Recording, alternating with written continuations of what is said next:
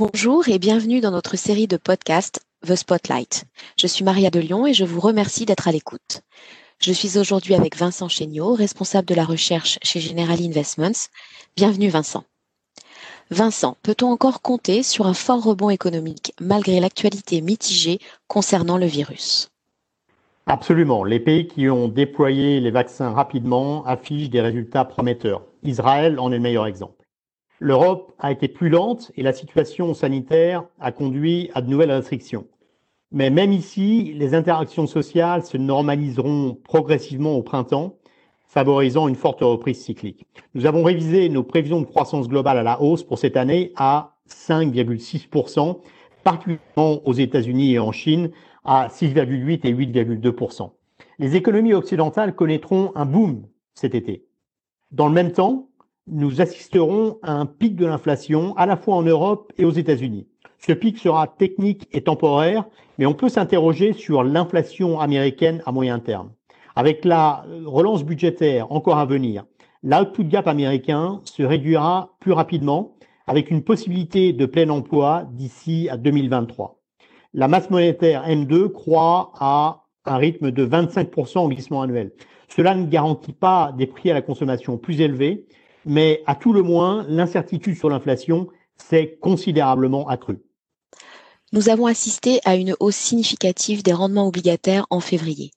Est-ce que cela va continuer? Et les banques centrales peuvent-elles enrayer le mouvement?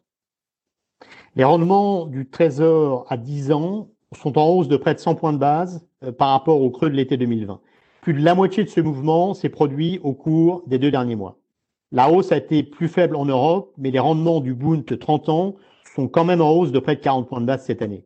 La rotation vers les actifs cycliques a en effet commencé à plomber les valeurs refuges. La BCE veut absolument éviter un resserrement significatif des conditions financières et a commencé à intervenir verbalement. Elle pourrait temporairement augmenter ses achats d'obligations, mais il est improbable qu'elle relève officiellement son QI alors que les perspectives économiques commencent à s'améliorer. Il n'est pas sûr que cela fonctionnerait de toute façon, car un nouvel assouplissement pourrait pousser les anticipations d'inflation à la hausse. Nous pensons que la hausse des rendements obligataires sera limitée à environ 1,50, 1,75% pour les Treasuries 10 ans sur les 3-6 prochains mois. Mais les risques augmentent. Techniquement, les couvertures de convexité négative pourraient causer un dérapage. Et les investisseurs sont tellement habitués à la baisse séculaire des rendements obligataires qu'ils ne sont pas préparés. Une couverture plus large pourrait nuire. À quel moment les rendements plus élevés deviennent-ils une menace pour les actifs risqués? Alors, il n'y a pas de niveau magique. Deux observations. Premièrement, environ deux tiers de la hausse de près de 100 points de base euh, des taux 10 ans Treasuries est due au point mort d'inflation. Les politiques de reflation semblent donc fonctionner. Plus récemment, les taux réels se sont également redressés d'environ 35 points de base pour le 10 ans américain. Et c'est une évolution plus toxique pour les actifs risqués. Cette hausse des rendements réels est toutefois faible par rapport au taper tantrum de 2013 avec une hausse de 150 points de base.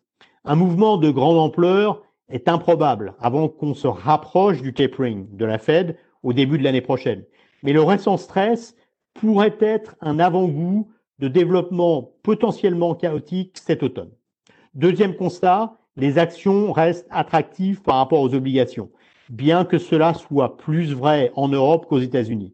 Le MSCI Europe offre toujours un rendement d'environ 5,5%, alors que le taux moyen des emprunts d'État de la zone approche les 0%. Il s'agit encore d'une prime de risque généreuse. La poursuite de la hausse des bénéfices devrait soutenir une performance positive des actions, même si les multiples reculent. Vincent, pour conclure, quelles sont vos recommandations d'investissement jusqu'au printemps? Si la hausse des rendements reste ordonnée, comme nous le prévoyons à court terme, cela contraindra, mais ne fera pas dérailler les actifs risqués. Pour l'instant, nous conservons un biais pro-risque, ne serait-ce que parce que les obligations gouvernementales sont les moins attractives. Le positionnement pro-risque des investisseurs et les valorisations élevées sont un souci, mais il est trop tôt pour lutter contre le consensus, car le boom conjoncturel dominera cet été. Les valeurs cycliques ont déjà nettement surperformé les défensives et devrait continuer. Plus important encore, le style value devrait continuer à se reprendre par rapport au facteur croissance. De même, nous estimons les devises émergentes devraient rattraper leur retard. Les spreads de crédit seront serrés, mais les taux de défaut contenus et les achats persistants des banques centrales sont au soutien.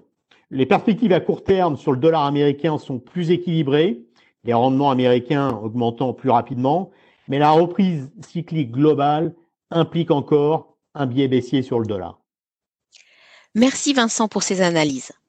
Pour en savoir plus, je vous invite à nous retrouver sur notre site internet ainsi que sur Spotify, Google et Apple Podcast pour écouter d'autres épisodes de notre série de podcasts.